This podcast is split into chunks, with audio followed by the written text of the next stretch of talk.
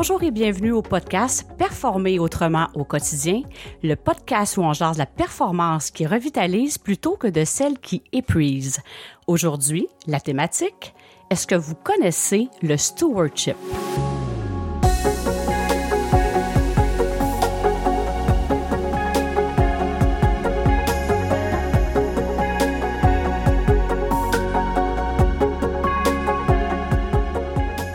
Alors, je me présente, Hélène Savignac, votre animatrice, entrepreneur. Je vais être bien sûr en compagnie de l'enthousiaste Karine aujourd'hui.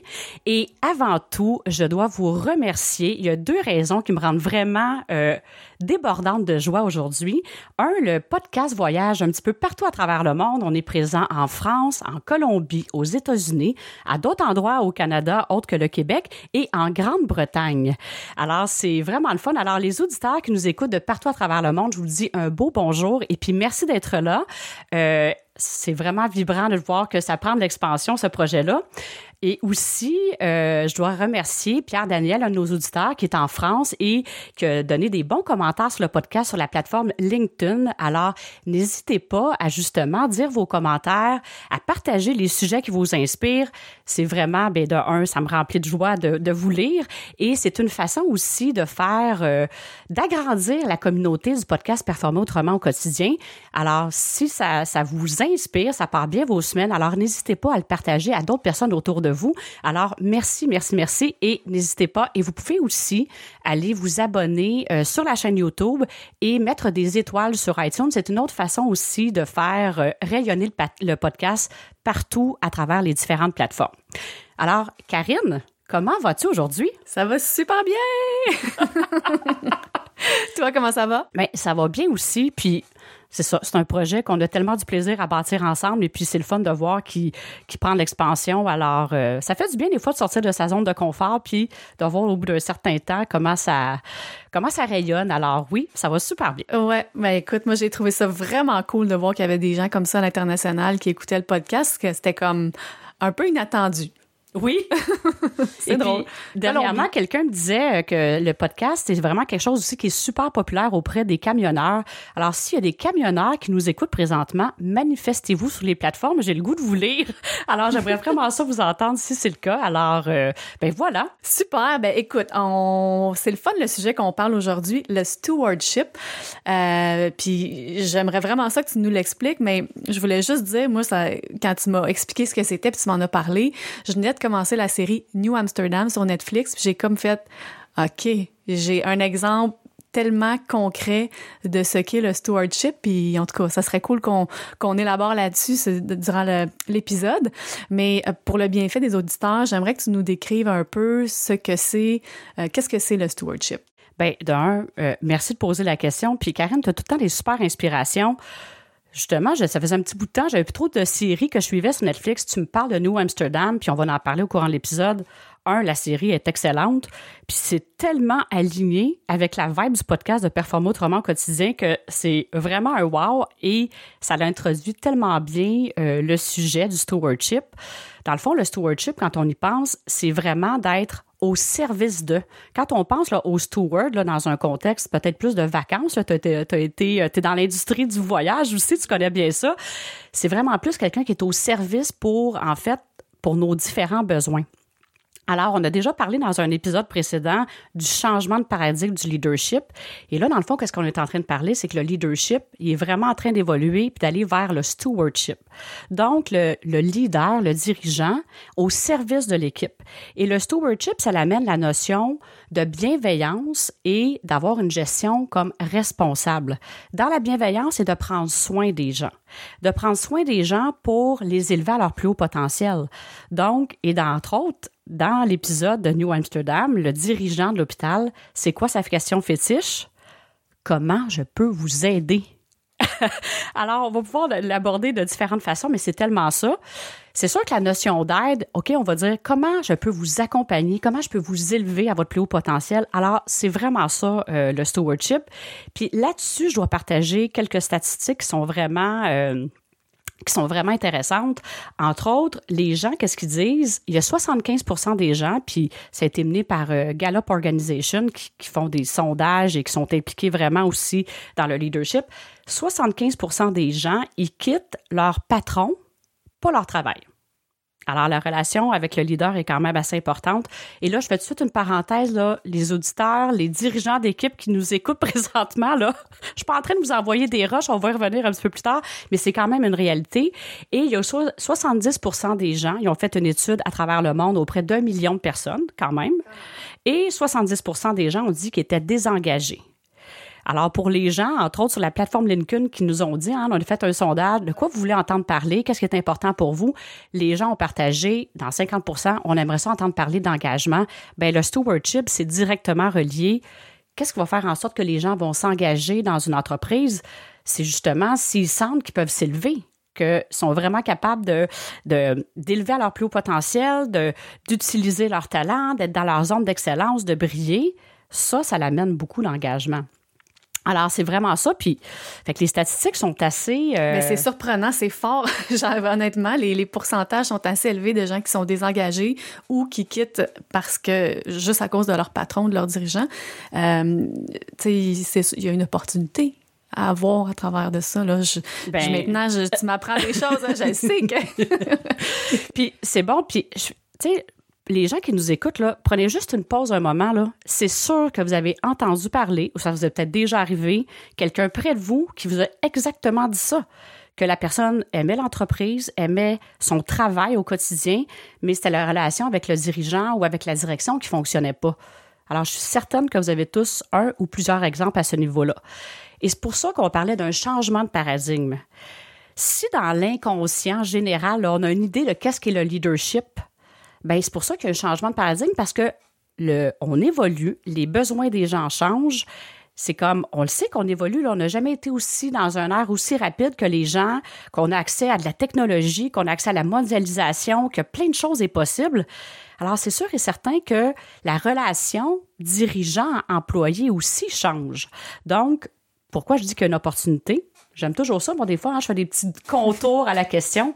La question de l'opportunité, c'est que c'est tellement gros, les statistiques sont là, du pourcentage de désengagement, qu'on a une marge de manœuvre incroyable. On peut dire, ah, voyons, c'est épouvantable, on a une montagne à remonter. Bien non. C'est que justement, on a une opportunité incroyable de faire différent. On est dans le podcast Performer autrement. Alors là, on a une opportunité de faire les choses autrement en se disant, ben ces statistiques-là, qu'est-ce qu'ils nous disent? OK, peut-être que la façon qu'on a vue de la relation je veux dire, dirigeant-employé est en train vraiment de changer, puis on a l'opportunité de faire des choses différemment pour avoir un résultat différent. Parce que je me dis, j'ai toujours des gens qui vont me sortir, oui, mais il y a des gens qui sont là juste pour la paix, rien à faire, les motiver. Dans les fêtes, là, les gens, quand ils se lèvent le matin, il n'y a personne qui se dit, qu'est-ce que je pourrais bien faire pour échouer dans ma vie aujourd'hui? Les gens, quand ils se lèvent le matin, ils ont le goût d'être fiers, ils ont le goût de réussir dans leur vie. Alors, la seule responsabilité, hein, je dire entre guillemets, qu'on a comme leader, comme dirigeant, comme steward, c'est de mettre l'environnement favorable en place. Ça se peut que quelqu'un s'engage pas parce qu'il n'est pas dans le bon rôle, euh, c'est pas la bonne industrie, il n'est pas comme dans sa, zone d'excellence. Mais si, comme dirigeant, on a créé cet environnement-là pour que ça soit facile de s'engager, ben là, je vais dire entre guillemets, on a fait notre job. Alors, c'est ça que je reviens en disant des fois, ça se peut qu'il y a des gens qui sont dans une position présentement de diriger une équipe et ne sont pas dans leur zone d'excellence. Quand on a parlé de la trilogie entrepreneuriale, l'expert, le manager puis le visionnaire, c'est sûr quelqu'un qui est plus dans un rôle que sa zone d'excellence est plus dans l'aspect visionnaire, le style visionnaire puis le style expert. Ben si la majorité de son temps, il est en train de diriger une équipe, peut-être que ça ne sortira pas le meilleur de la personne. La personne ne sera, pas la meilleure version d'elle-même. Fait que c'est pas une question de on est une bonne personne ou pas une bonne personne, mais quand on n'est pas dans le bon rôle des fois, ben on n'est pas dans notre zone d'excellence. Alors c'est tout ça qui est un petit peu euh, remis en cause, mais en même temps, c'est-tu pas magnifique? On a de la clarté sur OK, là présentement comment on fait les choses, les gens sont pas engagés ben, je peux faire des choses différemment pour que ça change. C'est facile à dire différemment, tu sais. non, mais je veux dire, y a-tu, ça serait quoi des ingrédients justement à faire ça différemment? Oui, mais on part on part d'où, comment faire les choses différemment, comment créer cet environnement-là propice pour que les gens soient engagés? T'as-tu des petits, euh, des ingrédients, des trucs, des partages pour justement se diriger vers ce nouveau, ce type de leadership? Qu'est le stewardship. Oui. Puis effectivement, des fois, on disait, ben oui, ça va bien. Là, on est en train d'écouter le podcast et puis là, elle nous dit ça tout simplement, qu'on peut changer ça. Il y a vraiment des choses, là. Puis des fois, on a tendance à vouloir rendre ça plus compliqué que ça l'est vraiment. Mais si on retourne à la base, là, à la base, la première des choses, les gens, qu'est-ce qu'ils ont besoin? D'être écoutés? Puis si je, me réfère à, New Amsterdam, c'est quoi? Qu'est-ce qui fait le dirigeant de l'hôpital? La première des choses, il écoute. Quand il est arrivé, là, la première réunion, c'est vrai qu'il a pris certaines décisions drastiques, mais une fois que ça, c'est une chose, il écoute son équipe. C'est comme, OK, écoutez, c'est là que je m'en vais. En fait, c'est ce qu'il a fait. C'est là que je m'en vais.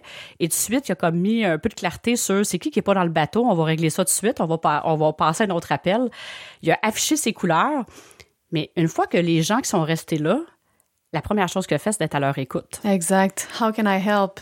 Euh, il, y avait des exemples concrets. là. Qu'est-ce qu'on a besoin dans la salle d'urgence? Plus de salle d'attente. OK, parfait, on va le faire. C'est ça que tu as besoin, on va le faire. C'est fou. Puis c'est fou comment les gens dans notre entreprise, ils connaissent plein de choses. Et de prendre le temps de les écouter en qualité de présence, c'est fou l'information qu'on peut obtenir. Et souvent, c'est que quand les gens vont nous partager quelque chose, on pourrait penser qu'ils veulent nous critiquer. Mais si vraiment on est dans une position d'ouverture, puis on demande à une personne, hey, qu'est-ce qui pourrait être fait différemment? Euh, qu'est-ce qui est important pour toi? Ça peut être surprenant de l'écouter sans jugement, puis de dire, OK, je me mets juste dans une position d'écouter qu'est-ce qu'il y en est, puis de voir qu'est-ce qui va ressortir de ça. Pourquoi je dis ça? C'est que dans mon travail de tous les jours, des fois, je suis engagée pour faire des diagnostics d'entreprise qu'on va appeler communément. Puis là, moi, je rencontre les gens, puis je, leur pose différentes questions sur leur travail. Et à peu près à toutes les fois, les dirigeants me disent Mais comment tu as fait pour tout savoir ça? Ben, j'ai rien fait de spécial, là. J'ai posé les bonnes questions, puis j'ai écouté. c'est tout ce que j'ai fait.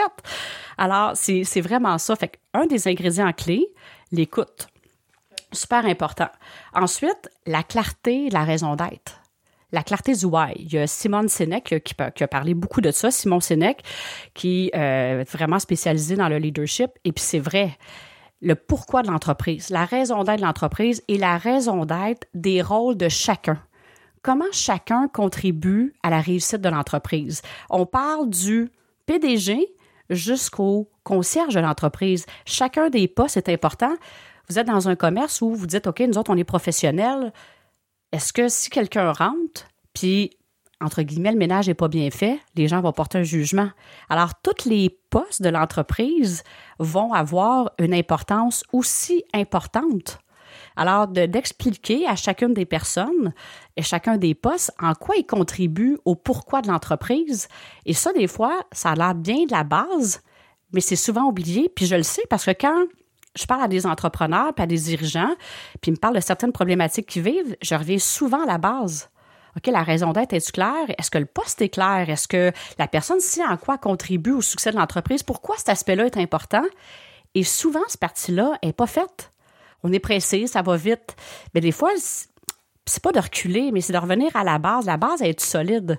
Alors, la clarté du. Parce que comme entrepreneur, comme dirigeant, on le sait pourquoi on fait les choses. On le sait, la raison d'être de notre entreprise. Mais c'est vraiment important de la partager à tout le monde et que tout le monde sache aussi de quelle façon il contribue à cette réussite-là. Ça, on peut pas, euh, on peut pas trop le faire, là. Et ça fait-tu du sens, que ben, je dis? Ça fait vraiment du sens. Puis je me dis que tu as raison. Je, je, serais curieuse de savoir le nombre d'entreprises pour lesquelles les gens qui travaillent connaissent vraiment c'est quoi la, raison d'être de l'entreprise. Puis, euh, c'est, la plupart du temps, c'est plus, bon, mais toi, ton poste, tu ces tâches-là à faire. Voici les tâches à faire. Et non le pourquoi.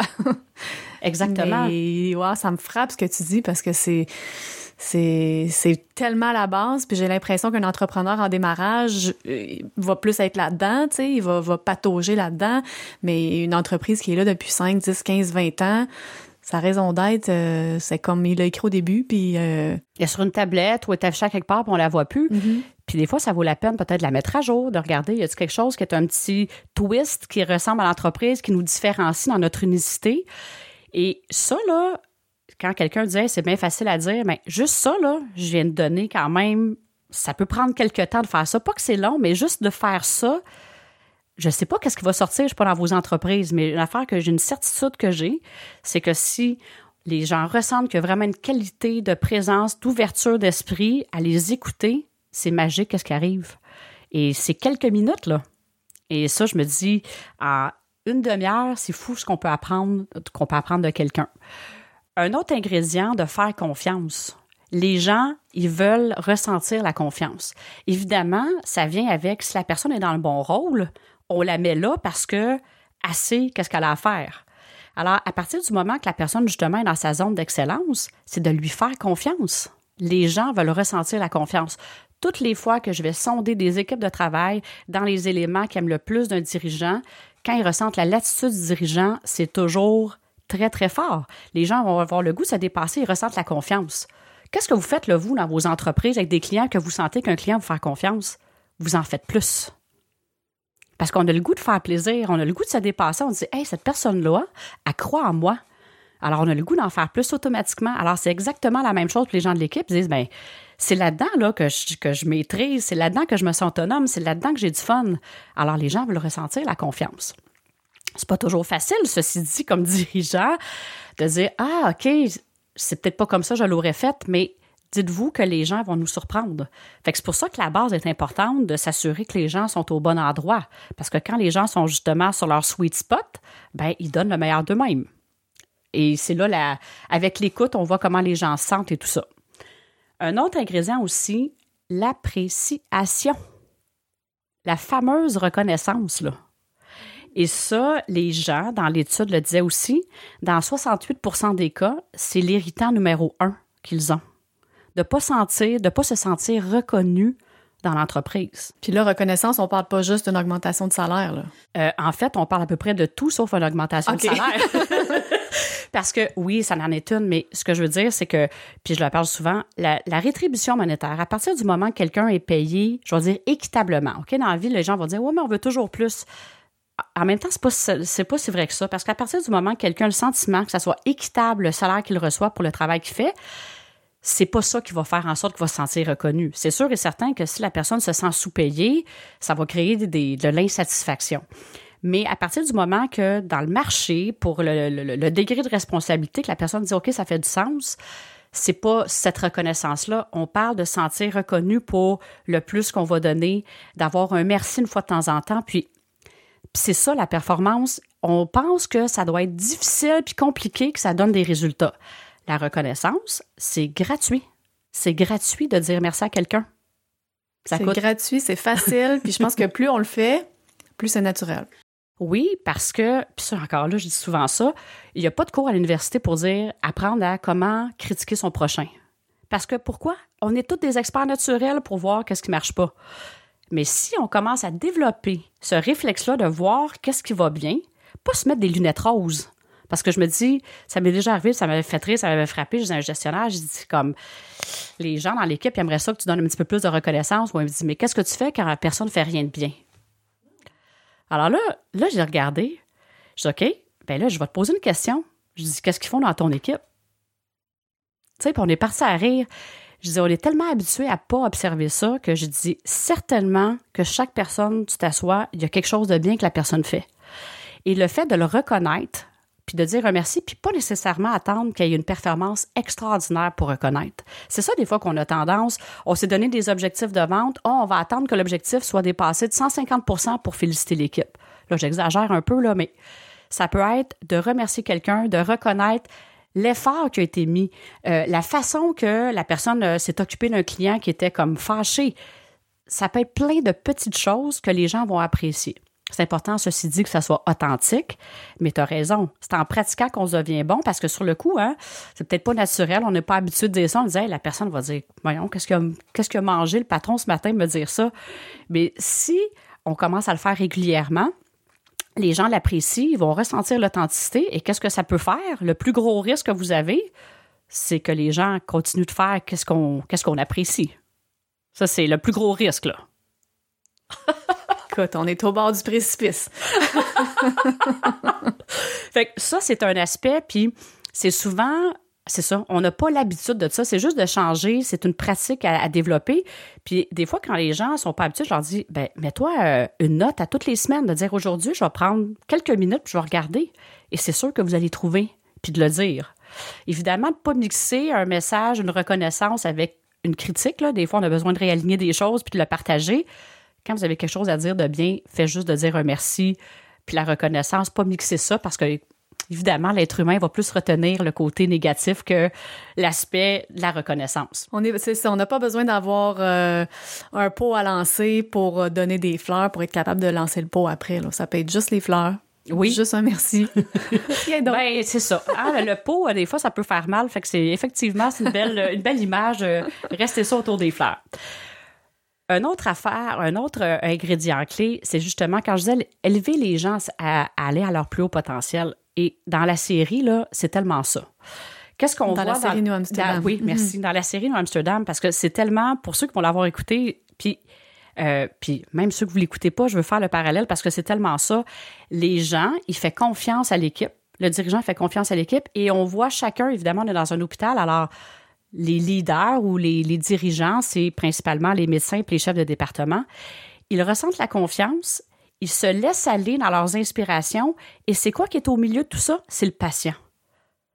Et on voit des choses extraordinaires qui arrivent pour l'effet sur le patient, sur la vie. Et ça l'amène à l'inverse aussi, sur le médecin, une, propre réflexion sur sa vie. Alors, le bien qu'ils font, ils le reçoivent aussi en échange. Et c'est ça qu'on voit. Puis, pour moi, c'est exactement la même chose en entreprise.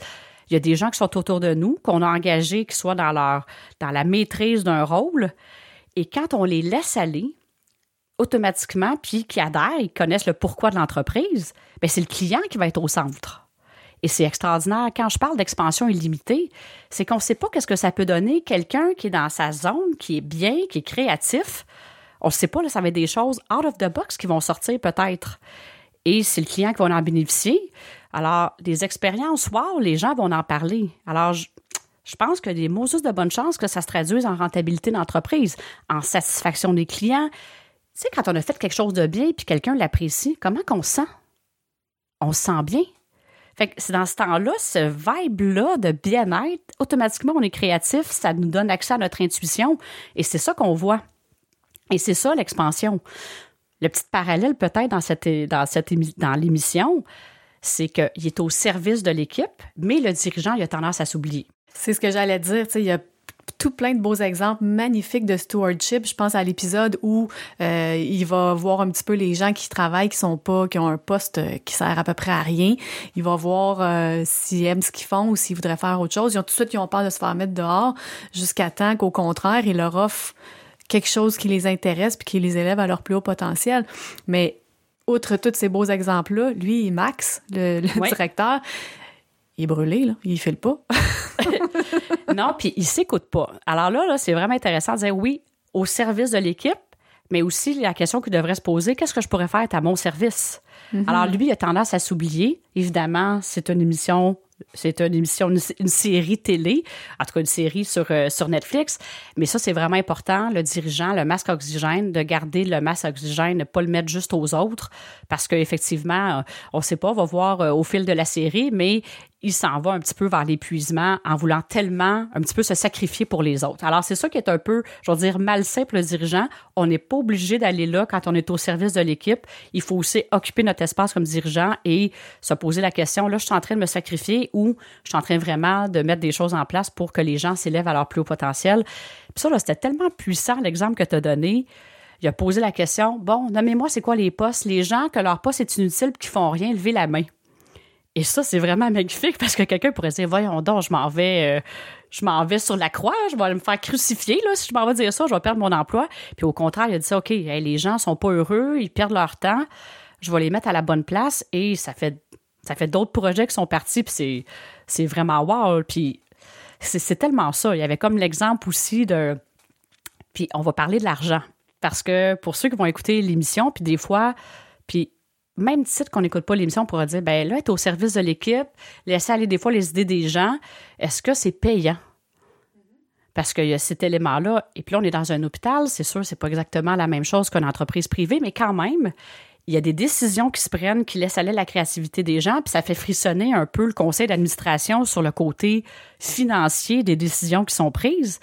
Mais en même temps, oui, peut-être d'un côté, il y a comme un, la tête dirait, elle va pas là, mais d'un autre côté, quand il a organisé la soirée bénéfice, il y a des donateurs qui ont donné plus qu'avant parce qu'ils ressentaient à quel point c'était vibrant, que les patients, il y avait des histoires extraordinaires qui se passaient.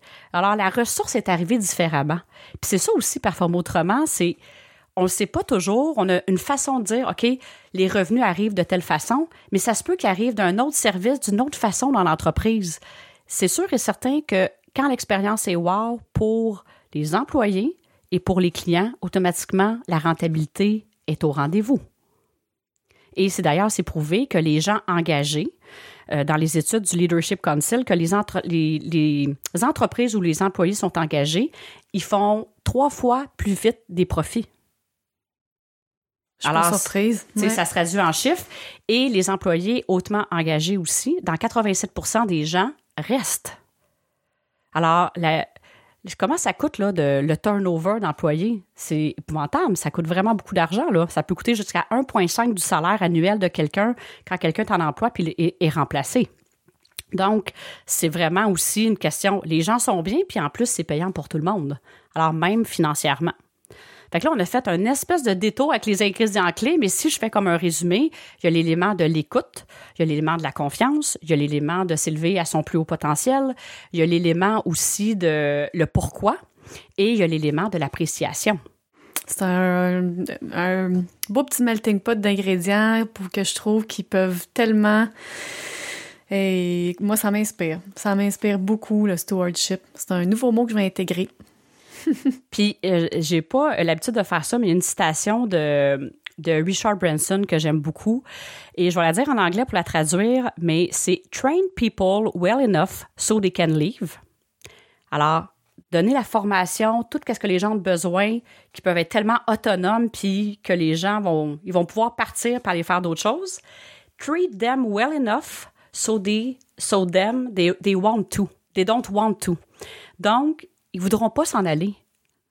Alors, c'est comme. So, attends, train people well enough so they can leave. Oui. But treat, them, well enough so they want, they don't want to. Ils voudront pas s'en aller. Écoute, ils vont donc peut-être qu'il y a des gens qui vont vouloir venir les chercher tellement que c'est des employés qui ont des connaissances, des acquis, mais ils voudront pas partir. Exactement, parce qu'ils vont sentir tellement bien, ils vont sentir qu'ils peuvent toujours continuer à s'élever. Alors, venant d'un entrepreneur à succès comme Richard Branson, je, toujours, je trouve ça toujours intéressant comme, euh, comme vision. Mais hein? Alors, quand j'ai lu ça, ça m'a vraiment. Euh, ouais, c'est vraiment venu me rejoindre. Définitivement. Ben écoute, j'adore les cinq, euh, les cinq éléments. Est-ce que tu as une invitation pour les dirigeants? les leaders? en fait, étant donné qu'on est dans la performance qui revitalise, j'aurais envie de vous dire, prenez un des éléments que j'ai nommés et faites quelque chose avec ça plutôt dire, OK, là, hey, wow, là, j'ai le goût, là, je m'en vais, puis là, je vais mettre les cinq affaires en même temps. C'est pour ça que je m'en vais, m'en vais pas vous inviter à performer. Prenez un élément et commencez par une action. C'est quand je parle souvent les petits pas, là, petits pas au jour le jour, que de vouloir tout prendre en même temps.